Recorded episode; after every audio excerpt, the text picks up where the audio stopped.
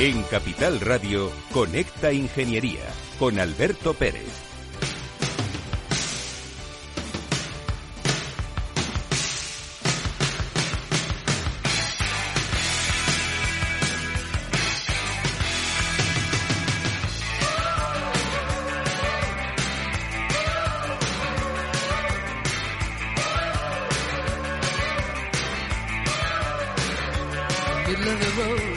Buenos días, España. Buenos días, ciudadanos. Estáis aquí en Conecta Ingeniería, los reyes de la mañana de los miércoles. Y hoy, como siempre, vamos a tratar de divertiros y enseñaros cosas. Porque el mundo de la ingeniería, la tecnología, la innovación, la ciencia forman parte de nuestro ADN. Así que sin más dilación y viendo a Félix el Duende que está detrás del cristal poniendo todo su corazón en que este programa salga técnicamente perfecto, hoy con sus dos pendientitos, estás muy guapo Félix, que lo sepas. ¿eh? Luego después te doy mi número de teléfono. Queridos amigos, esto es Conecta Ingeniería y vamos a comenzar esta mañana de, de miércoles 15 de marzo. Ya llega la primavera, la sangre altera, Queridos amigos, adelante.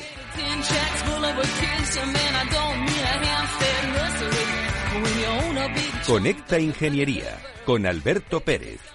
Según sondeos realizados por colegios profesionales, las licencias registran plazos de tramitación superiores a los 18 meses. Los encuestados afirman tener sentimientos de impotencia por los retrasos inaceptables y gravosos. En eCity, las licencias ya no son un problema. Gestionamos con celeridad tu licencia o declaración responsable de modo presencial o telemático. Te garantizamos trato personalizado, seguridad y solvencia. eCity es una entidad colaboradora urbanística del Ayuntamiento de Madrid con más de 10 años de experiencia. Solicita información, tu EQ de confianza, www.ecity.es. También puedes llamar al teléfono 914514499 o visitarnos. Estamos en la calle Jordán número 14 de Madrid. Acceso por el Colegio Oficial de Ingenieros Técnicos Industriales de Madrid. ¿Quieres ser empresa colaboradora del Cogitim? Gracias al convenio gratuito tendrás multitud de ventajas para tus empleados aunque no estén colegiados, tales como descuentos en formación presencial y online, acceso a proempleo para que puedas encontrar el perfil que más se adecue a tus necesidades y aparición en nuestras publicaciones y web, entre otras. Hoy más que nunca, colaboremos juntos. Puedes llamarnos al 91 448 2400. Estás escuchando Conecta Ingeniería. Buenos días Alberto, ¿qué tal estás? Pues mira, esta semana quería hablarte de una noticia que me ha llamado la atención y se trata de una startup española que ha patentado un dispositivo que utilizando la energía eólica pues eh, genera en un camión ahorros de hasta un 25% del combustible.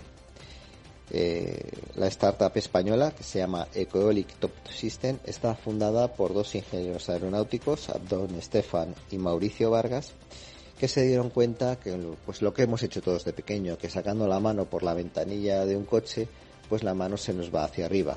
Es decir, aprovechando masas de aire podemos generar energía.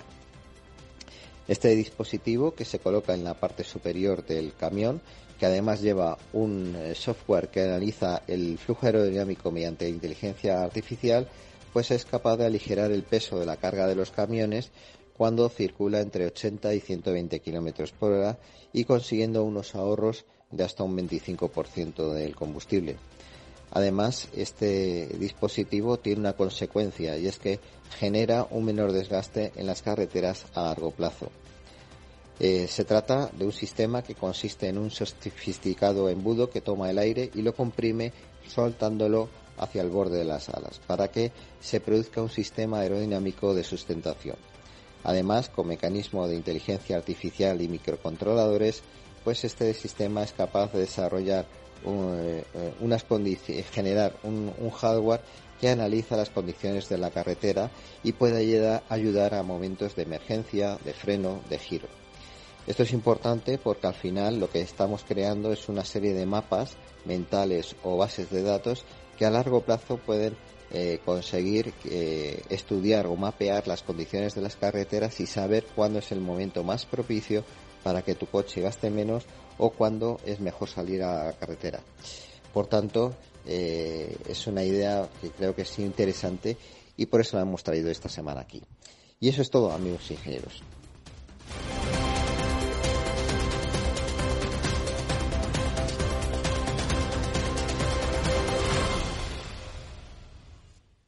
Escuchas Conecta Ingeniería con Alberto Pérez.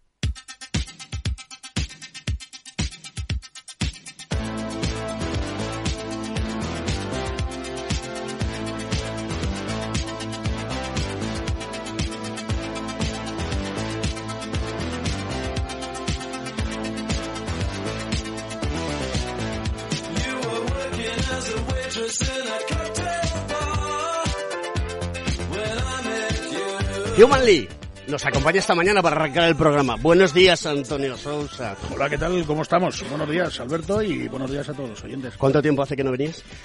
Pues un montón. Es que no me llamas, no me traes No te eh, escribo. croissants de esos que me gustan ahí. ¿Los croissants te gustan? Claro, a mí me gusta todo. todo, todo. Hay un sitio en, Al- en Alcalá de Henares que tiene los mejores croissants que he probado yo en España. Estamos tardando ya. Estamos tardando, sí. Si Además, no, no, sola- no los venden, los hacen ad hoc para los eventos. Pues fíjate. Y si no, ah, ya sabes, Morota de Tajuña, las palmeritas. Las palmeritas. Claro. Mira, mira, mira, mira. Mira cómo todo el mundo en la mesa de hoy ha señalado diciendo las palmeritas de Morata de Tajuña. En Navacerrada no tenemos palmeritas, que también las hay, pero tenemos cochinillo, tenemos chuletones, tenemos fabadas, tenemos eh, una gastronomía maravillosa, así que la gente que vaya a Navacerrada. Pues también. vamos a por ello. Oye, una pregunta así directa, cortita y al pie, de las que a mí me gustan, que comprometidas. Eh, ¿Tú utilizas la realidad virtual para el porno? Eh, pues mira, eh, creo que ahí hay un hueco y un nicho de mercado. Se está trabajando poco en esto, ¿eh? ¿Sí? Sí, sí, sí. Yo creo que se está trabajando mucho en la prevención de riesgos laborales, pero poco en el tema del porno, ¿eh? Pero, pero me dicen por, por interno que no contestas. No, no, no, no. No, no vas a contestar. Eh, es que no, yo soy muy antiguo todavía. ¿Sí? Yo, sí, sí. Yo soy de los, de los catálogos de, de ropa y ese tipo de cosas. Ah, vale. Claro. Bueno. Oye, pues le vamos a preguntar... y todo ese tipo de Ya que tú no contestas, que, que eres, que eres un inútil, que no sé por qué estás en este programa, pero eh, le vamos a preguntar a, a un- a uno de los pioneros en España. Le vas a pasar esta bola a alguien, ¿no? Ah, vale. a uno de los pioneros en España en lo que hoy en día se llama metaverso. ¿De acuerdo? Que mm, hace muchos años, te estoy hablando de 7, 8 años, ¿no? Juan Rivas, buenos días. Hola, ¿qué tal? Buenos días. Pues sí, efectivamente, 2014 fue. 2014. Juan se compró unas gafas de cartón y un móvil que tenía posibilidad, ¿vale? Las Catboard, si no me recuerdo mal el nombre. Y empezó a hacer pruebecitas. Y de ahí surgió todo un proyecto que ha llevado a cabo durante muchos años y era un tipo muy demandado, ¿no? Diez años exactamente. Juan eh, es un Innovation Consultant que, que- que nos va a transmitir hoy la realidad. ¿Por qué? Porque se está hablando mucho de metaverso, incluso en la casa, aquí en Capital Radio, mi compañera Selena tiene un programa de radio que habla sobre el metaverso, ¿no? Pero se nos olvida muchas veces los orígenes, ¿no, Juan? Sí, efectivamente. Eh, hombre, los orígenes se remontan a, a bastantes más años que 2014. Eh, la realidad virtual lleva, lleva bueno, intentándose y se lleva haciendo acercamientos desde hace mucho tiempo. Siempre es cierto que hemos estado condicionados pues, por la tecnología, ¿no? Entonces, bueno, eh, de alguna manera, a la vez que se van avanzando en ciertos aspectos, pues la miniaturización de componentes, la capacidad de cómputo, de gráfica, eh, sobre todo, eh, pues va haciendo que eso, bueno, vaya surgiendo. No es que es, eh, se suele decir, ¿no? Que cuando hay un descubrimiento, alguna, bueno, algún hito en la historia en la ciencia, eh, cuando algo se descubre, eh, viene siendo porque, porque se está preparado para ello. Surge en varios sitios a la vez, casi, casi a la vez, ¿no? O sea que, bueno, pues es igual que, siempre lo digo, un patinete eléctrico, ¿no? La rueda existía, el motor existía, la batería existía, ¿qué, qué pasa, no? ¿Por qué no había antes? Pues por la capacidad de las baterías, la eficiencia, bla, bla, bla. O sea que, bueno, eh, lleva existiendo mucho tiempo y, a partir de, de 2014 con Palmer Luckey, el, fundador de Oculus, que lo que hizo básicamente fue poner un, un Samsung, un Note, un Note 4 en una carcasa y tal y bueno, eso era, eso era un poco la base, ¿no? De todo.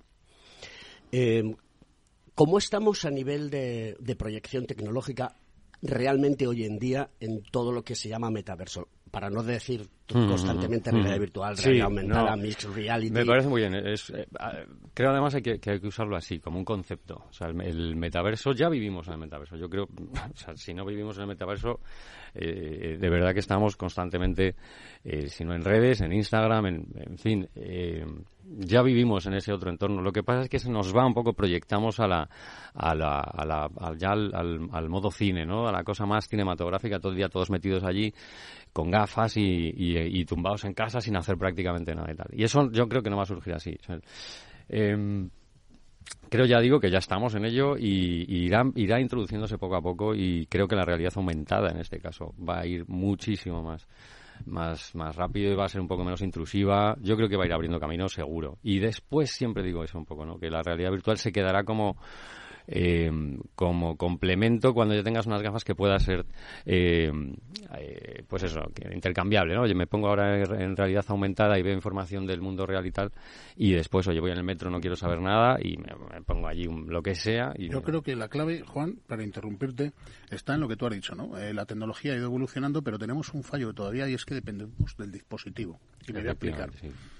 Creo que el desarrollo total y la implantación total de esta tecnología, corrígeme si voy por mal camino, será cuando podamos tener, y lo que voy a decir suena a, a muy de película, pero creo que es la línea, eh, creo que es la línea que se va a seguir, cuando tengamos eh, algún tipo de sensor implantado. Quiero decir que no es, eh, quiero usar realidad aumentada, tengo que utilizar unas gafas o tengo que utilizar unos puños eh, que funcionan de aquella manera, o tengo que meterme en un ordenador en unas determinadas condiciones, sino que pueda tener a lo mejor un una pupila digital o pueda tener una lente que ya lleve puesta permanentemente y que me facilite ese acceso. Porque te, recuerdo que eh, Google, por ejemplo, eh, la realidad aumentada en el día a día ya lleva muchos años trabajando con ello a nivel de navegadores a pie de calle. Mm pero termina siendo poco utilizable porque dependemos siempre de no te lo parece a ti no sí, dependemos siempre de un dispositivo externo. Sí. Sí sí, sí totalmente de acuerdo. De hecho no, no sé si conoces eh, Neuralink de, ¿No? de, de Elon Musk. Pues no. efectivamente ese es un, un, un interfaz cerebro máquina al final ¿no? pues un, no sé no sé si ya USB creo que no que es inalámbrico pero sí sí creo, y además es que te lo puedes poner ya directamente. No sé muy bien qué hace creo que efectivamente eso va a ser un punto de, de inflexión. Cuando estamos a, aprendiendo sobre algo, normalmente vamos y leemos las uh -huh. cosas. O sea, creo que, por decirlo un poco más sencillo, eh, ¿podemos leer eh, señales del cerebro? Bueno, se pueden leer. Podemos leer distintas frecuencias, distintas, un encefalograma, pues es, es básicamente eso. De hecho, nosotros, bueno, la, cuando, cuando estábamos en la empresa y tal, hicimos cositas leyendo actividad cerebral o, o no. Y de hecho, una de las de las pruebas que yo quería hacer era, estando en un mundo virtual, leer también tu actividad cerebral y, yo qué sé, pues, accionar un, un, un, un interruptor, uh -huh. imaginarte un color rojo y que todo se ponga de rojo me parecería la bomba, ¿no? Eso es bastante más complicado porque tu color rojo y el mío en el cerebro pues no, no activan las mismas zonas, ¿no? Pero quiero decir con todo esto que primero se lee, y después se, se, empezará a escribir, que es lo que más miedo me da, ¿no? Oye, porque eh, meter una señal de, de miedo, placer, de volviendo al, al tema porno de antes, pues imagínate, ¿no? Pero creo que, oye, que hay mucho por hacer y estamos, eh, pues eh, al final es extrapolar un poco. ¿En qué se diferencia eso de una prótesis de una rodilla? Claro. Al final. Yo creo que además el campo de el campo de extensión de todos los negocios al final es la parte de comercialización y eso va unido inevitablemente a lo popular que sea algo, ¿no? Mm. Entonces, eh, si ha tenido una implantación en, en la medicina, eh, lo que es la interpretación de las señales del cerebro para un uh -huh. movimiento de prótesis y demás. Pero creo que eso estamos en la fase previa a la implantación eh, de dispositivos, como te decía, porque tú imagínate lo que sería pues eh, llevar eh, unas, unas eh, lentillas que mm. tuvieran algún tipo de sistema que permita desplayarnos directamente en los ojos y que percibamos en el cerebro pues la información de una casa cuando miremos a una casa y que nos pueda dar toda sí, la información sí, que sí, hay ahora mismo en, en, en el metaverso con respecto a quién la construyó, quién vive en cada piso, qué extensión tienen eh, cada uno de los departamentos, cuál se alquila, cuál se vende, eh, si ha pasado una inspección técnica. O sea, creo que eso eh, puede ser una revolución brutal, mm. porque aún no siendo algo del propio organismo, pues eh, estará inserto dentro de lo que es un aparato o un dispositivo que no tienes que estar constantemente utilizando. Lo que creo que es lo que ha apartado a esta tecnología Totalmente de el uso constante. ¿no? Totalmente de acuerdo. Yo he visto, y por preguntarte otra vez, creo que, lo decíamos antes un poco en broma, pero creo que es en serio, que la prevención de riesgos laborales, si conocemos algunos casos, eh, es donde se está trabajando mucho para implantación de realidad aumentada, por ejemplo, y para, para realidad virtual, porque es un terreno en el cual se aparta al humano del peligro, ¿no es así? Eso es. Eh, para situaciones en las que pues hay una exposición a, a peligro, véase una sala blanca, una refinería, un entornos en los que, oye, o, bien es peligroso o es costoso. Entonces, bueno, esas formaciones pues facilitan bastante eliminar de ese tipo de, riesgos y, costes, además de, oye, está demostrado que, aumenta la retentiva en un, en un 30-40% el hacer algo eh, antes de hacer algo en una simulación antes de hacerlo en un, en un, en un caso real. De hecho, nosotros, bueno, en la, en la empresa que que, tampoco he venido a hablar de la empresa, oye, he venido a hablar de, realidad virtual y... Tú eres como un real, he venido a hablar, de mi libro. He venido a hablar de mi libro. Pero sí, hicimos cositas de, de, PRL, de hecho hay una empresa potente en España, hombre, que hace eso, y nosotros hicimos un, maletín para hacer la reanimación cardiopulmonar, o sea que hay, mucho que hacer ahí. De hecho, en procesos de, de formación es, es donde yo veo la realidad virtual más... Has dicho una cosa, Juan, que es muy interesante, el utilizar realidad eh, virtual eh, o el metaverso, vuelvo a insistir, eh, para la formación y la educación es consecuencia de esa retentiva que el cerebro puede aumentar porque de esa manera él se siente cómodo. El cerebro siempre busca sentirse cómodo, siempre compara con otras cosas. Entonces, cuando tú recibes información que va directamente a tu cerebro, eh, esa capacidad que tiene de absorber pues provoca que ante una situación real pueda responder de la misma manera porque lo tiene ahí presente. O sea, aprende de las cosas. es, el machine learning, ¿no? La maniobra, hay una maniobra, ¿no? La baja invertida, no sé, de los de los pilotos que de hecho pierden la conciencia cuando hacen, ¿no? Por la por la, el un montón de Gs, ¿no? Cuando hacen. Y, están entrenados por eso, y efectivamente se, ensaya así, memorias musculares, memorias de, de todo tipo. O sea que. ¿Tú crees que el metaverso va a ser un, un elemento de alienación de las personas? Porque claro, aquí viene la parte hmm. ética y moral que tanto estamos hablando siempre y que en la Unión Europea está muy potente. Porque tú al final mm, tenemos que hmm. saber que todas las herramientas que utilizamos para hacer realidad aumentada o realizar, realizar eh, realidad virtual, entrar en el metaverso, son herramientas, pero aquí lo que interesa realmente es el, dato. Yo creo que es que no, se nos va un poco a la a Ready Player One, a la película esa de Steven Spielberg, un poco porque creemos que va a haber de pronto un día, un, todos y ya vamos a meternos ahí. Pues no lo sé, de pronto luego llega una pandemia y si nos metemos todos en casa, pero yo no creo que sea así. Creo que va a ir muy, muy, muy poquito a poco y ya te digo, si es que no hay más que ver. Te metes en el metro y la gente va con el móvil creo que, que Apple y las gafas. Eh, las últimas que ha sacado, que hemos visto. Eso va a ser. Cuéntale un poco a la gente cómo son las gafas de Apple. No, no han salido aún. bueno, pero por los vídeos que. los vídeos que. Las infos que Realmente creo que nadie, ninguno lo sabemos. Eh, cómo van a ser, ni qué van a hacer, ni qué no van a hacer. Lo que sí estoy seguro es que va a haber una gran cantidad de casos de uso maravillosos que nos va a proponer Apple que no se nos habían ocurrido y, bueno, pues ahí estoy seguro que va a haber va a haber una atracción, eh, cuanto menos, eh, por, Apple. Siempre, siempre al final, mira el iPhone. pues sacan el iPhone y todos se ponen a imitar. O sea, Apple, Apple es un gran... ¿Qué tan cerca crees, Juan, que podemos estar de eh, mandarle a nuestro cerebro señales que sean más allá de lo visual, que es lo que eh, tenemos relativamente dominado, y poder mandarle señales eh, que sean también, por ejemplo, gustativas, olfativas, percepción del tacto. Joder, puf.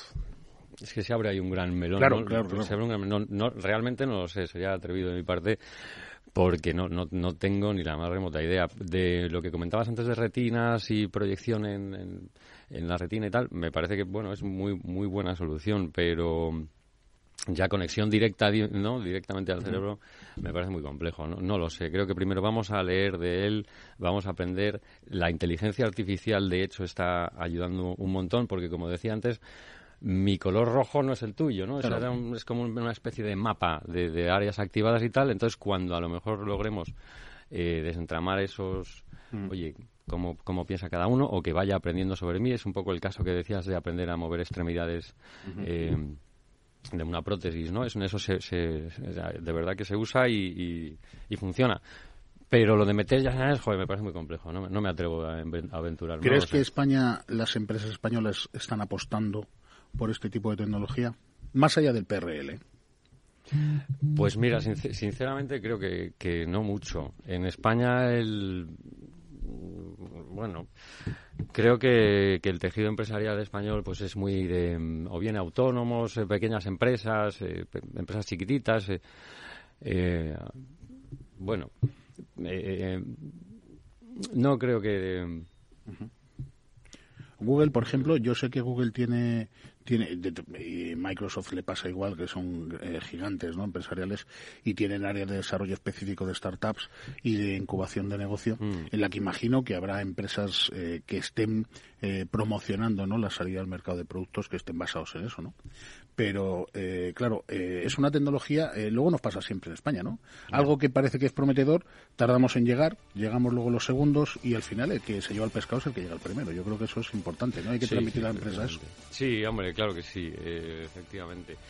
Pero bueno, es que vengo un poquito desencantado de, Bueno, pues me pegó un batacazo empresarial del último proyecto y entonces me pillas ahí un poco poco, ilusionado, poco ilusionado con, con España. Sí, porque pues me dan ganas de irme a otros sitios, ¿no? Es, es difícil España.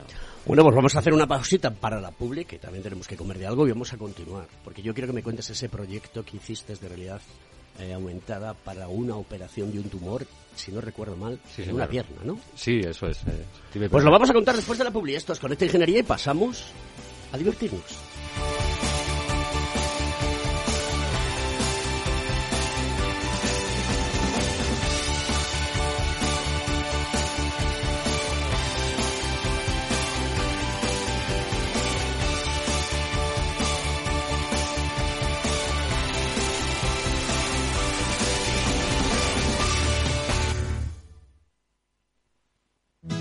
¿Estás comparando hipotecas? Hay matices que marcan la diferencia. Hipotecas Cuchabank. Consúltanos directamente. Más info en cuchabank.es. ¿Tiene tu empresa desarrollos tecnológicos de seguridad, inteligencia y drones? Ven a Tecnosec y Dronespo, la feria para los cuerpos policiales de inteligencia y empresas de infraestructuras críticas. Expon tus productos el 26 y 27 de abril en el Pabellón de Cristal de Madrid. Infórmate en tecnosec.es. Con seguridad, tu feria. Renta 4 Gestora celebra el próximo 23 de marzo una nueva edición del Investors Day, un encuentro anual que superó los 2.000 participantes en directo y 6.000 en diferido en la edición pasada y que este año vuelve a ser el referente para todos los inversores. Renta fija, renta variable, megatendencias, inversiones alternativas, perspectivas para 2023, todo contado por nuestros expertos y con vuestras consultas como protagonistas. Te esperamos el 23 de marzo en el Investors Day de Renta 4 Gestora. Reserva ya tu plaza para asistir en directo o a través de internet en renta4gestora.com.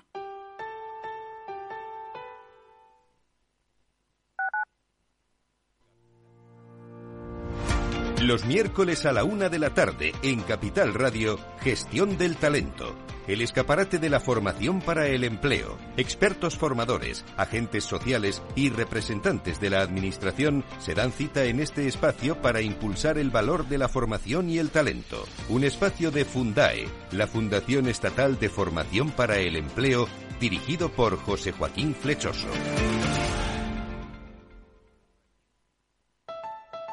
Escucha cada jueves, a partir de las 11 de la noche, en Líderes Globales, las entrevistas que Raúl Castro nos trae desde Florida.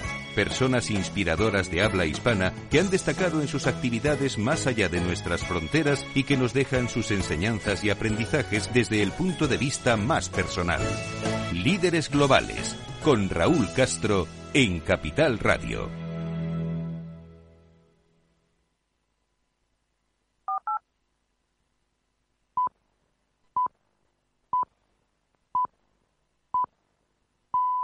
En Capital Radio, Conecta Ingeniería con Alberto Pérez. ¿Estás colegiado en el Cogitim? ¿Piensas que por Novisar no necesitas la colegiación? El colegio es tu mejor aliado. Siempre estará en tu desarrollo profesional, ofreciéndote servicios como asesoramiento técnico, legal, laboral y fiscal, además de numerosas herramientas competitivas como formación presencial y online, acreditación de PC Ingenieros, software técnico, networking y otras muchas. Porque creemos que trabajando juntos podemos construir una sociedad mejor. Colégiate. Más información en www.cogitim.es.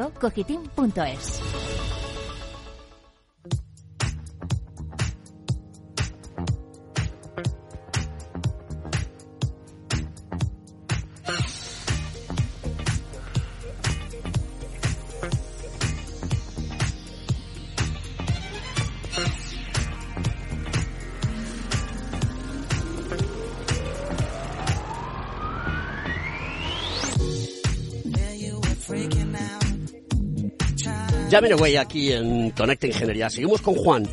Juan, eh, yo lo vi porque lo probé, porque me lo enseñaste. Estamos hablando de hace cinco años cuando lo probamos. Pero tú llevabas ya tiempo trabajando con el Gregorio Marañón y con un cirujano para, con la detección de un, un tumor, ¿no? Dentro de, una pierna, entre la tibia y el peroné, si no Eso recuerdo es. mal, Eso es. para hacer una operación. Eso y es. preparaste, vamos a decirlo así, todo el tinglao para que el resultado de la operación fuese lo menos invasiva posible, con la menor cantidad de tiempo y con la mayor efectividad. Y esto es progresar. Sí, Cuéntanos sí, sí. cómo surge la idea, cómo acuden a ti, eh, cómo lo haces, cuáles son las dificultades que te encuentras, qué resultados se obtiene y qué lecciones aprendidas podemos dar sobre esta parte del mundo de la ingeniería aplicada al mundo de la medicina que están íntimamente ligadas. Vale. Pues eh, nosotros estábamos en el Parque Científico de, de, de Leganés, que es donde está el vivero de empresas de la Universidad Carlos III. Y bueno, eso también facilita bastante un poco que te pongan en- el, en el panorama, ¿no? Y que te tengan un poquito en cuenta eventos. No recuerdo exactamente cuál fue un poco el, la chispa, ¿no? Para, para esa primera conexión. Me imagino, bueno, pues estábamos un poco en el panorama de, empresas pioneras en, en todo esto.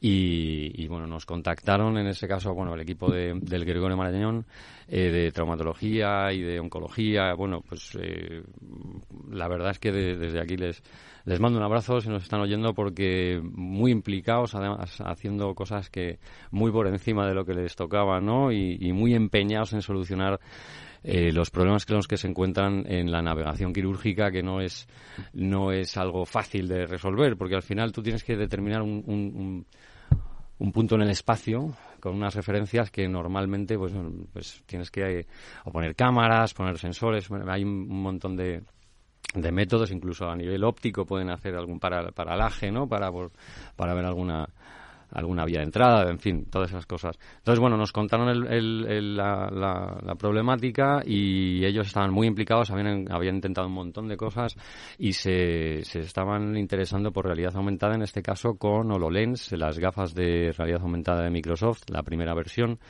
Eh, entonces, bueno, problemas hay que nos encontramos, eh, pues, pues, oye, mira, el campo de visión, el, el tener las gafas puestas toda la intervención, una intervención que normalmente era de unas seis horas y gracias un poco a esta, a esta nueva metodología y esta tecnología, pues se, se ahorró, creo que hora y media. O sea, que Hora es y media, una barbaridad. que es una barbaridad en una, una intervención. barbaridad. Eso la- la- efectivamente, porque las eh, la, la- la cantidad de infecciones, de problemas que pueden surgir son, son proporcionales al tiempo de intervención. Entonces, bueno, pues reducir la intervención en tiempo quiere decir re- reducir los riesgos para el paciente, costes para los, en fin, un montón de cosas, ¿no?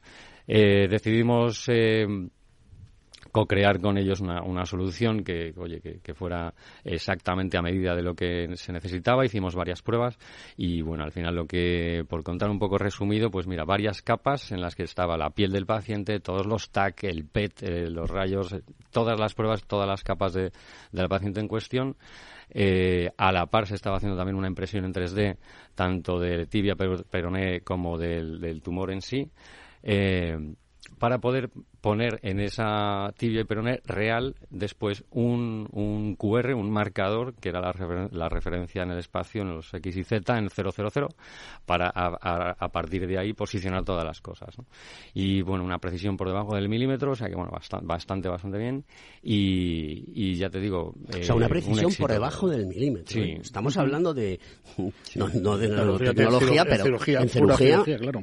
Es una barbaridad. efectivamente una de las, yo estuve en la intervención y, la verdad que, bueno, pues un vaciado como, como si el que vacía una vasija, para que me entendáis, ¿no? Entonces, bueno, eso haciéndolo con, una, con un instrumental y mirando a la vez una pantalla que te pilla pues un poquito angulada, tal, pues es más difícil que ver directamente donde, donde lo que estás aplicando y sobre lo que estás haciendo con, los, con, el, con el punto de vista un poco que necesites, ¿no? O sea, que fue muchísimo más ágil y, y la verdad que no, me extrañaría que lo viéramos esto pues más a menudo, ¿no? ¿Y por qué no se ve más a menudo? ¿Qué está pasando? También es cierto que la percepción que tiene que tiene el, público en general, las personas que tenemos las personas sobre la tecnología y sobre es muy distinta. Yo ahí, pues oye, ahora no estoy tan tan tan embarcado en el, en el proyecto este empresarial, estoy un poquito a otras cosas y, veo que lo que para mí allí en aquel entonces era se quedaba antiguo, ah, esto ya es del siglo pasado, sigue estando vigente. Hay gente que todavía no conoce es, es distinta la, la, percepción esa de, oye, ¿qué avances hay? ¿Qué se está haciendo? ¿Qué no se está haciendo? Yo creo que sí. En el caso de España también hay que tener en cuenta que es una, una un ente público. Entonces tampoco está esa, existe esa atracción del capital privado que pueda, de alguna manera, en Estados Unidos pues hacer un montón más, muchas más cosas, claro. Eh, pero vamos hacia eso, o sea, seguro que sí, seguro, seguro. Las HoloLens, que son unas gafas de realidad aumentadas, que la primera versión que fue la que se utilizó eh, para, para esta operación, tienen un peso considerable en la cabeza.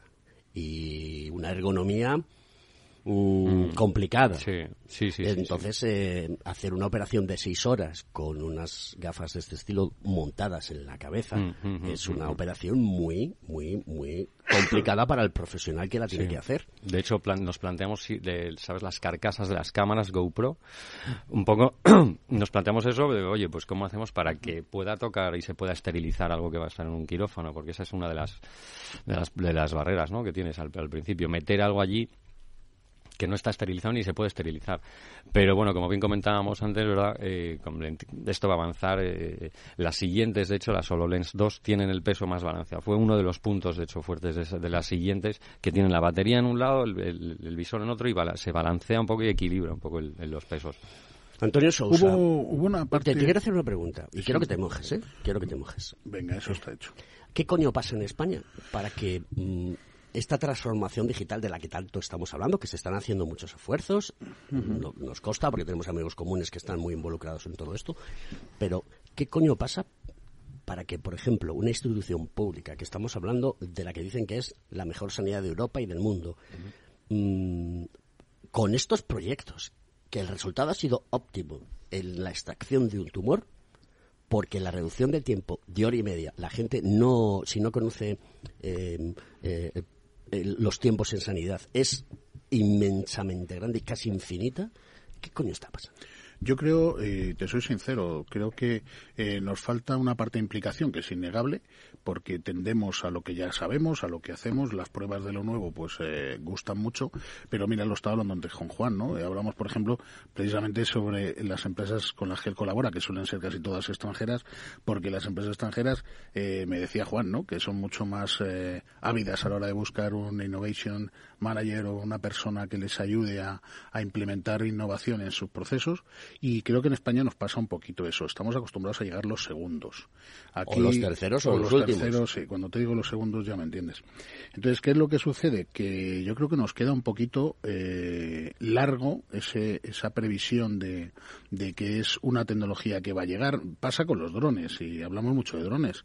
Cuando hablamos de gafas y hablamos de realidad aumentada, hablamos de drones, pues cuando algo tiene salida comercial, pues si te das cuenta, rollo, realidad virtual más allá de la PRL o de, o de la gamificación la veo en pocos sitios, porque la implantación se les hace costosa y entiendo, mira, yo, por poner un ejemplo, no es que lo conozca de primera mano, pero a todo el mundo le sonará. Cuando llegó Da Vinci como el robot operador número uno del mundo, parecía que nos iban a estar operando robots en dos días. Y Da Vinci lleva ya en el mercado y hace unas operaciones maravillosas que no es que las haga el robot, las hace un cirujano que, que está asistido por el robot, pero ahí nos hemos quedado. O sea, ahora te operan con Da Vinci y que hace 20 años parecía que era la innovación y que aquello iba a crecer y seguimos en esa fase. Y seguimos, como habéis dicho vosotros, ahora con gafas que pesan un quintal que no te imaginas a la gente andando por ahí. Te iba a preguntar además a Juan eh, sobre el proyecto de las Google Glass, aquellas famosas que eran unas gafitas normales y corrientes con un dispositivo que era algo mucho más portable y mucho más llevadero.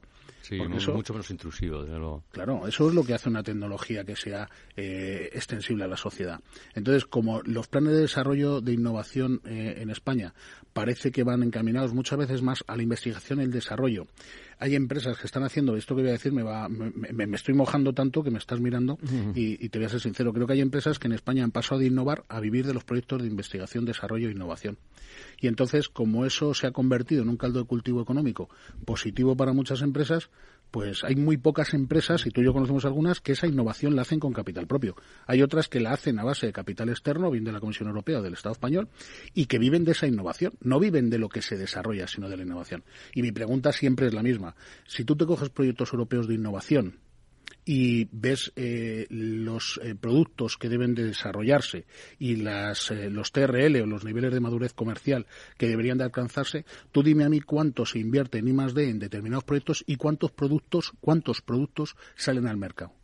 Es que esto va a ser el más rápido. ¿eh? La innovación es de ser, ser el más rápido. pero volverá y a estar, el trámite burocrático e interesado para que se haga a través del canal de la Unión Europea, llegue a los estados. Pero al final, al final lo hablaba con Juan, o sea, al final van a ser las empresas privadas las que con capital privado investiguen, las que apuestan por esos esos innovation managers, por esas personas que tienen una mente de innovación, que van un poco más allá, los locos tecnológicos que nosotros decimos, que son los que llegan a una empresa y dicen, oye, vamos a probar esto. Y con capital privado esas empresas desarrollarán y lo pondrán en el mercado. ¿Qué sucede?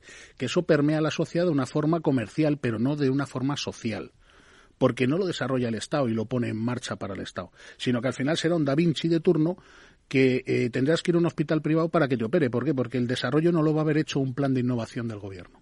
Lo hará una empresa, un hospital en particular, o lo hará una gran corporación para utilizarlo y cobrarlo, como es lógico. Entonces, en España estamos en esa fase en la que las empresas que tienen capital y visión están contratando personas como Juan, eh, que tienen una visión de innovación eh, que les va a repartir, le va, le va, a hacer tener facturación. Y como el Estado eh, no lo está haciendo, pues el Estado no permea a la sociedad con un producto social que pueda ser beneficioso y tenemos a Javi siempre en estos micrófonos, por ejemplo, para la inserción de eh, personas con discapacidad física orgánica o tendremos eh, la posibilidad de que haya personas con, con determinados problemas o determinadas necesidades en el ámbito laboral que no tengan un recurso social porque no esté asociado al Estado, sino que tendrán un recurso privado asociado a una empresa que se ha gastado su buen dinero en desarrollar algo y venderlo.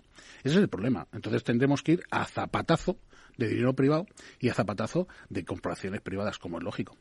Juan, ¿qué le podemos ofrecer a, personas, a las empresas, eh, mm, o qué le ofrecen las personas a las empresas como tú? Es decir, oye, yo tengo una visión disruptiva de cómo va a ser el mundo en los próximos tres años.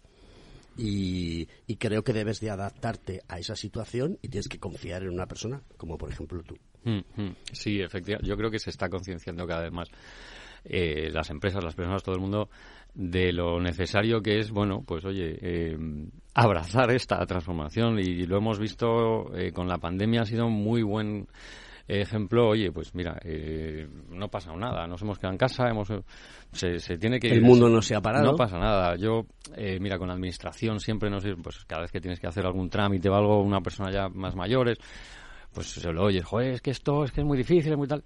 Pues mira, el otro día precisamente vi una aplicación, nos invita a usarla, es de Google, de toda la administración en España, la eh, Agencia Tributaria, Seguridad Social, se llama DNI, DNI electrónico, DNI algo, eh, que es de Google y entonces te da cierta confianza y tienes ahí todo centralizado y funciona estupendo, te lo o sea, cualquier cosa, certificado de delito, no sé qué, el estado al corriente de pago. Se van haciendo cosas, claro que sí. Yo, vamos, eh, animo mucho, lo que pasa es que, joder, es un eh, la administración y las grandes empresas son locomotoras que, que tienen ya un trazado muy marcado y, nos no es fácil, pero vamos hacia ello y se está consiguiendo y hay que, pues claro que sí, nos va a facilitar la vida. Yo, yo creo que desde, desde las empresas se están dando cuenta Efectivamente, ayer fui a un evento, pues, pues eh, de alguna manera conciliar la parte más creativa, la tecnológica, tal, un poco hablando de en esta línea. Yo agradecidísimo, yo estoy, bueno, pues cerré esta empresa y tal porque, bueno, pues los mercados ahora mismo tampoco son los de hace 20 años, una silla no te dura 20 años, ¿no? Eh, los productos hoy día y las cosas varían en, en cuestión de días. Entonces, bueno, eh, ahora mismo lo estoy viendo yo personalmente, que que pues hay muchísima demanda. Yo estoy encantado, porque claro, soy un tecnológico estupendo desde que tengo eh, diez añitos he estado ahí eh, comprándome el último lápiz para escribir en el Amstrad, en el... Estoy encantado. El problema de eso yo creo que viene un poco también con lo de la fuga de los cerebros. Y lo digo por Juan también. Dices, o sea, si te ves eh, obligado a tener que salir fuera, yo siempre he dicho que merece más un filete en tu casa que un solo millo fuera. es mi máxima, ¿no? Yo estoy a gusto en mi país, estoy eso, a gusto eso lo decía Paul Newman, ¿no? Claro, no sé, no sé. Pues muchas gracias. Muy bueno. Era, teniendo en casa filete porque me... Te han llamado Paul Newman. no te quiero ni contar. Pero, pero sí que es verdad. El hombre más bello de la historia. Y la fuga de los cerebros. Dices, joder, macho, que parece mentira que las empresas ahora mismo estén tirando hacia afuera y traccionando de, de la gente que tiene esa visión, de los tecnólogos, sobre todo en la época de los tecnólogos. Eh, tú eres tecnólogo, Alberto, yo soy tecnólogo, Salva, Juan. La gente que nos dedicamos a tecnología o que tenemos una visión loca de cuál es el desarrollo tecnológico, de hacia dónde van las cosas, pues al final te das cuenta que tienes muchas veces más demanda y es muy difícil ser eh, eh, acogido en tu tierra, porque nos falta eso, ¿no? Mm, mm, mm. Eh, yo, por lo que hablaba con Juan antes, veo que ese es el, el, problema de siempre, ¿no? Y volvemos a lo mismo, al dinero al dinero y a la implicación. Eh. Y tú hablas eh, de la administración pública y dices, bueno, pues a lo mejor la administración pública se hubiese eh, molestado en hacer una adaptación, por ejemplo, del sector del taxi en España, pues tendríamos a los taxis modernizados y a lo mejor no tendrían que haber sido empresas particulares de car sharing o empresas de, por no meterme con ninguna empresa, ¿no? decir, bueno, pues ahora el sector del taxi, que es un sector que es un bien público y posiblemente lo echemos de menos el día de mañana, cuando no haya sector público y solo haya un sector privado y los, los precios empiecen a subir, pero nos damos cuenta que ese, ese empeño por poner coches tipo taxi en la calle, gastarse dinero y estar perdiendo dinero durante tiempo hasta que agoten el sector público, pues será cuando nos echemos las manos a la cabeza. Pero si el Estado no lo hace, si el Estado no moderniza, pues al final nos pasa lo que nos pasa, ¿no? por, no, por eso una manilla un poco. el tema de ayudas europeas, de proyectos y demás, Em, yo, por fortuna, bueno, pues he estado en, varios proyectos eh, a nivel nacional, con el CEDETI con, y, europeos. Invito de verdad a las personas a preguntar, investigar, mirar, pero hay un montón de, de, dinero y de de verdad, de facilidades yo, que da. Yo sí, ahí te doy la razón. yo el otro día estuve... Si hay dinero, faltan ideas. si faltan ideas, no hay dinero. ¿Qué, ¿Qué, está pasando? Mira, el problema de muchos de esos proyectos... Yo o no tenemos gente suficientemente preparada en nuestro país. Y las personas que están preparadas, obviamente, están colocadas y sacando cosas adelante hay un déficit de, de, personas que están culturizadas yo creo que hay en el mundo de la tecnología. Yo creo que empieza por haber complejidad en el sistema de contratación. Me explico. Eh, yo eh, hace unos eh, hace un poco tiempo estaba reunido con gente del CEDETI y me decían tenemos proyectos de desarrollo y lo que no tenemos son empresas que vengan a, buscarlos. ¿Y por qué no van a os acuerdo, empresas? Os, recuerdo el PERTE automovilístico y demás. Creo que a veces la, la, la presentación de esas ofertas para poner en marcha un proyecto son tan complejas y a las empresas que tienen esa idea de innovación se le pone tanta traba para acceder a ese tipo de ayudas que esas ayudas se quedan desérticas. O sea, mm, es algo que dices, hay dinero, hay propuesta, mm. pero eh, como me lo ponen tan difícil, no, tiene usted que venir con tres socios intracomunitarios. Y además tiene usted que haber facturado no sé cuánto tiempo en tal sector. Y tiene usted que haber tenido un nivel de experiencia de no sé cuánto. Eso tira para atrás prácticamente a todas las empresas medianas y pequeñas, que son la mayoría de este país, que tengan cualquier idea de innovación. El 99%. Claro. Sí, ellos hacen un intento, oye, mira, esto hay que cumplirlo, esto lo tienes que hacer así. Y de hecho, se han pasado tanto que me he encontrado a veces, lamentablemente, cumpliendo el expediente, no haciendo lo que había que hacer. Claro, o sea, venimos a investigar y al final lo que tengo es más un cumplimiento. mucho, muy a menudo me he encontrado el, oye, vamos a, a, montar un proyecto, o sea, vamos a ver qué montamos para pedir la ayuda. No, no, no, no, no, o sea, estamos haciendo esto. Eso es, eso es, Juan. Eh, tengo, perdóname la expresión, tengo una idea. Eh, ¿Se puede decir cojonuda hasta ahora? Sí. Eh, tengo una idea muy buena y es que como ya lo había dicho dos veces, ¿no? Tengo una idea cojonuda y en vez de centrarme en la idea, tengo que centrarme en cómo tengo que decorar el proyecto para cumplir o las cambiarlo, normas. ¿eh? O lo Claro. cambio, ¿eh? Tampoco. Y entonces dices, hostia, No, no, ¿Qué pasa? no. Que nos hemos convertido en muchos proyectos europeos de financiación para desarrollo e innovación. Se están haciendo proyectos que lo que hacen es aglutinar distintas empresas de Europa que ya tienen desarrolladas tecnologías y lo único que hacemos es que hay una empresa integradora. Oye, necesitamos un proyecto que haga esto. Bueno, pues fulano de tal país hace tal. Mm. Mengano hace tal, el otro de no sé dónde hace tal y yo hago igual. Y entonces lo que hacemos es que cojo lo que, lo que tiene cada uno ya desarrollado y lo integro. Y a, ese, y a esa integración le llamo proyecto. No, no, no, es un proyecto de innovación. Está pagando una empresa porque tiene que cumplir unos requisitos que lo único que le está facilitando es a tener una cosa que hace integrar y no desarrolla. Y los TRLs, que son los niveles de madurez, que son muy importantes a la hora de I+D, porque es la parte que determina cuán maduro es tu producto para poder salir al mercado, ¿eh? Eh, no se consiguen. Estamos trabajando con el producto de estantería. No estamos trabajando con producto novedoso. Y vuelvo a decir lo mismo, si analizamos los proyectos financiados por la Comisión Europea, tanto los H2020 como los Neyer sobre la madre que lo trajo, estoy convencido que la mayoría de los productos que salen a comercialización que han sido emanados por ese dinero Se quedan en el Son- baúl de los recuerdos. no, no, que son mínimos, que tienes proyectos con financiaciones de cientos y cientos de millones y tienen 10 productos en el mercado. Te, te están mirando últimamente, de De verdad, productos antes, antes absurdos, era un. TRL, como bien decías, en, en, en, en fase semilla, en fase Claro, claro. muy inicial. Ahora no, ahora de hecho Sí, pero- están desplazándose un A poco TRL todo 8. a, a- a darle... Perfecto. Yo entiendo que tú tengas un proyecto con una madurez eh, eh, exigible de TRL. Te dicen eso, Sí, 7, vale. 7, sí, sí, 7, 8. Precomercial o comercial. Pero el problema es que si tú inviertes 800 millones, 1000 millones, 600 millones en desarrollar un producto a TRL8 comercial, lo que tú no puedes sacar es cuatro tuercas. Y un sistemita que hace no sé qué y un no, hombre, pero joder, que, que estamos metiendo mucho dinero. Se está promocionando poco los sandbox. Es necesario que haya más sandbox y que sea muy cortita y al pie directa y vamos a por esto y vamos a sacar un producto que Eh, lo vamos a probar. Están yendo Ya, pero es que necesitamos producto para probar. O sea, un sandbox no sirve de nada si no hay un producto que haya que probar. O sea, el Ya, problema pero la es... diferencia entre un sandbox y un proyecto es que Ya, en el ya. sandbox puedes probarlo todo. En el proyecto tienes Claro, limitaciones. claro, pero mira, eh, hay, hay proyectos que funcionan y hay, hay sandbox, eh, por ejemplo, en, en, en el, en el tema de, de drones y de despliegue del Urban Air Mobility o del, del U-Space a nivel europeo, se están estableciendo las primeras bases para la creación de los sandbox para las pruebas piloto de los demostradores que ya se han puesto en marcha. Vale. Ahí es entendible, porque ya tengo un producto y lo tengo que probar. Pero también hay un montón, se ha puesto de moda la palabra sandbox como se puso un día eh, brainstorming, ¿no? Entonces el sandbox ahora se ha convertido en algo muy de moda.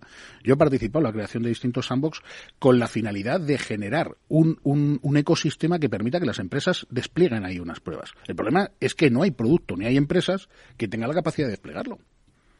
Te hablo de drones y te hablo, por ejemplo, de Sí, pero Villacarrillo. vamos, vamos, y a te hablo, por ejemplo, de Lilium, a la y te hablo de audiencia, Umiles. a la cual le mandamos, a- le mandamos eh, un, un gran saludo desde aquí por escucharnos. Eh, un sandbox es una caja de pruebas. ¿de acuerdo? Para que se amortigüen las posibles eh, situaciones no deseadas. Lógico, Vale. Pero si yo le pongo un millón de euros a ese sandbox y me gasto ese dinero en la, inves- en la innovación, no en la investigación y desarrollo, sino en innovar de manera rápida y eficiente. Ya, pero, pero, pero ese ¿Por qué millón de no se euros, ese millón de euros tú lo inviertes en la, en la creación del sandbox o en la creación de una tecnología para probarla dentro del sandbox. No, no, no. Ese millón de euros lo que haces es poner ese dinero a disposición De quien vaya a probar. de quien vaya a realmente Ah, eso, poner. eso no funciona así. Un sandbox es, eh, es, un, es un lugar aséptico desde el punto de vista normativo o desde el punto de vista de riesgo eh, para mitigaciones, por ejemplo en aviación, que lo que facilita es que haya un entorno más seguro para que las empresas que ya se han gastado ese millón de euros en generar determinados prototipos los puedan probar ahí. Hay sandbox hasta legales para que haya eh, un proceso legal de inserción de una determinada sociedad dentro del tipo impositivo o fiscal y pueda probarlo sin ser una empresa que sea inspeccionable por Hacienda porque es una empresa que no Sí, desarrolla su actividad. Antonio, vamos al caso. 100%, Yo ¿no? tengo una idea y quiero y la quiero desarrollar y la quiero poner encima de la mesa y quiero hacer de ella salud un producto un producto mínimo viable que Ajá. tenga un terreno en 9 Ujú. y hoy en día no tengo capacidad para hacer eso. Eh, la tienes porque al final A lo mejor es que el concepto de sandbox o cómo está definido el sandbox conceptualmente no es lo suficientemente válido. Si es que esto va muy deprisa. eh, va demasiado deprisa, eh, yo creo, en la parte de crear el escenario, pero no va deprisa en la parte de crear el producto. Pero si es que, claro, el Singular Aircraft, Singular Aircraft desarrolla Flyox, el, el avión robótico más grande del mundo a nivel civil, español, 4.500 kilos al despegue y tú conoces el proyecto. Y resulta que a la hora de volar, se tiene que ir a República Dominicana, se tiene que ir al Círculo Polar Ártico, se tiene que ir al Congo, se tiene que ir a 20.000 sitios antes de, después de siete años volando, venir a España para volar en Toledo. Entonces resulta que dices, tengo un producto y no lo puedo volar me tengo que ir a otros sitios a volarlo. El Han 216, que es el dron de pasajeros más conocido, que es el que tiene Policía Nacional aquí, por ejemplo, o tiene Blunex o, o alguna otra empresa, es un dron que se constituye y vuela en China y vuela en determinados sitios, Arabia Saudita, etcétera, etcétera, y cuando llega a Europa tiene las puertas cerradas. ¿Por qué? Por el procedimiento de certificación y demás. Pero tampoco hay un sandbox, quitando Villacarrillo o quitando Lugo, Rozas o quitando ahora ya eh, pues eh, Canarias en un momento determinado o el CS, eh, perdón, el CS, Zeus en, en Andalucía, pero ahora llega un momento en el que dices, oye, es que si yo desarrollo un producto y no lo puedo probar y no lo puedo tener en fase de precertificación hasta que haya norma, porque no hay norma, pero lo puedo ir probando, pues el producto al final se va a quedar obsoleto antes de haber nacido. Entonces, claro, yo entiendo que hay empresas que tienen mucho riñón, como le puede pasar a un Ejano, como le puede pasar a un Volocopter, a un Lilion, pero hay empresas a nivel privado, como un Singular Aircraft, en el que llega un momento en el que dices, oye, o me voy fuera a probar, tú fíjate irte a volar el Círculo Polar Ártico, en el que al mes vuelas cinco días, comparado con poder volar en España, que al mes vuelas todos los días. Desplaza un equipo a Noruega, Círculo Polar Ártico, y les tienes ahí un mes para que vuelen cinco días llévate en barcos, en contenedores en aviones las piezas, montas allí tu aeronave y dices, es que no es viable para una empresa pequeña o mediana no es viable para una empresa de ¿por, qué, ¿Por qué probar esto? ¿No había un sitio con más calorcito? claro, eh, pues, sí, República Dominicana o, el Congo. Decir que, no entendía, o sea, se lo llevan allí para probar el problema es que allí en Europa, para certificación europea, el sitio ah. con más calorcito que hay es España. Entonces, para volar en Europa, si quieres volar, o te vas al Círculo Polar Ártico porque las condiciones, eh, digamos, eh, legales son más viables, vale, vale, pero el procedimiento de certificación, en todo caso, no sería viable hasta que no haya norma. Pero tampoco vuelas en España porque se tarda en establecer un sandbox, ¿no? De Correcto. Juan, ya se nos acaba el programa. Es una pena no poder seguir haciendo más tertulia al respecto, pero eh, los tiempos son los tiempos. Oye, yo quería hacerte una pregunta. Yo quiero que le transmitas a la juventud eh, ilusión por aprender y asimilar que la tecnología eh, forma ya parte de nuestras vidas y que te dediques a lo que te dediques, siempre vas a tener una componente tecnológica mientras qué, gran, qué gran misión, qué gran misión, eh, por supuesto, claro que sí. Eh, todos hemos tenido 20 años y menos y más. Y... yo los tengo, ¿eh? Claro que sí, hombre. Hay que, hay que darle duro y, y, además hay que pensar que joder, hay un montón de profesiones, de salidas, de... Que, que, todavía no nos imaginamos. Yo no me imaginaba todo esto. Me acuerdo con 12 años ahí que vi un simulador de realidad virtual. Me llegan a contar ahora que iba a dedicarme a esto. Oye, pues qué maravilla. Eh, mira, lo principal está muy de moda y lo principal creo que es la actitud, los conocimientos, la actitud con C, todo eso suma, la, ¿no? con P. Pero la actitud es lo que multiplica y es lo que hay que tener eh, todo el día dándole duro y, y con muchas ganas, que es lo importante. Motivación, lo que hablamos siempre. Motivación, y los chavales, haz lo que te guste, pero hazlo. Haz lo que te guste, que no volverás a Pero desde la más tierna infancia, desde que están en preescolar, desde que están en, la ESO, desde que están en los diferentes eh, estamentos establecidos educacionales, esto tiene que fluir. Y los profesores se tienen que y los padres. Que, motivar también. Y los padres. Y esto es un continuo. Creo que el freno está más en los padres que en los profesores, aunque el sistema educativo eh, yo creo que es erróneo de concepto total. Pero creo que los padres somos los primeros que tenemos que apostar por nuestros hijos. Y lo digo yo, además, eh, que me ha costado pero es más fácil ver a tu hijo feliz haciendo lo que te guste, lo que le guste a él, que intentar eh, martillo, martillo, martillo que él haga lo que te gusta a ti. Además es una constante, eso es, es una actitud de vida, tiene que ser continuo. Es eso, oye, voy a hacer esto y ya, ya con esto para toda la vida. No, no, esto es una actitud para toda la vida. Hay que, hay sí, que sí, es que estemos en ese mundo. El transhumanismo va a llegar. por mucho que no nos empeñemos El transhumanismo va a llegar. Vaya cierre. No lo, lo, tendremos que tomar con humor, ¿no? abierto con Paco Umbral. Sí, sí. Y cierro con el transhumanismo. pues, queridos amigos, esto es esta Ingeniería. Juan, muchas gracias por venir al programa. Espero que vengan más veces, que nos cuentes las novedades cuando, tú quieras. Y, nada, vamos a seguir. Nos despedimos con Prince, ¿eh? Bueno, Esta noche los, eh, los ladrones estarán en el templo, una canción maravillosa de un LP que se llama Gold, oro. Pues nada. Un abrazo a todos, un placer si- estar aquí. Me llevo, me llevo la noticia de hoy para otro día. ¿Sí? ¿Cuál era la noticia de hoy? Pues hoy os quería hablar del trajín que tenemos. Tenemos para el 35 prohibido comprar coches con combustible, pero no tenemos red eléctrica, no tenemos sistemas de carga efectivos, no tenemos una tecnología, aunque Madrid, por ejemplo, la Comunidad de Madrid ha puesto en marcha una base de carga de, de hidrógeno verde para vehículos eh, eh, públicos. eh, evidentemente, a nivel nacional, somos el, el quinto país de, de Europa más caro para cargar un coche eléctrico. Eso es una, una avería. Queridos amigos, esto es Conecta Ingeniería, los Reyes de Mañana de los miércoles, aquí, el Cogitín. Hasta la semana que viene.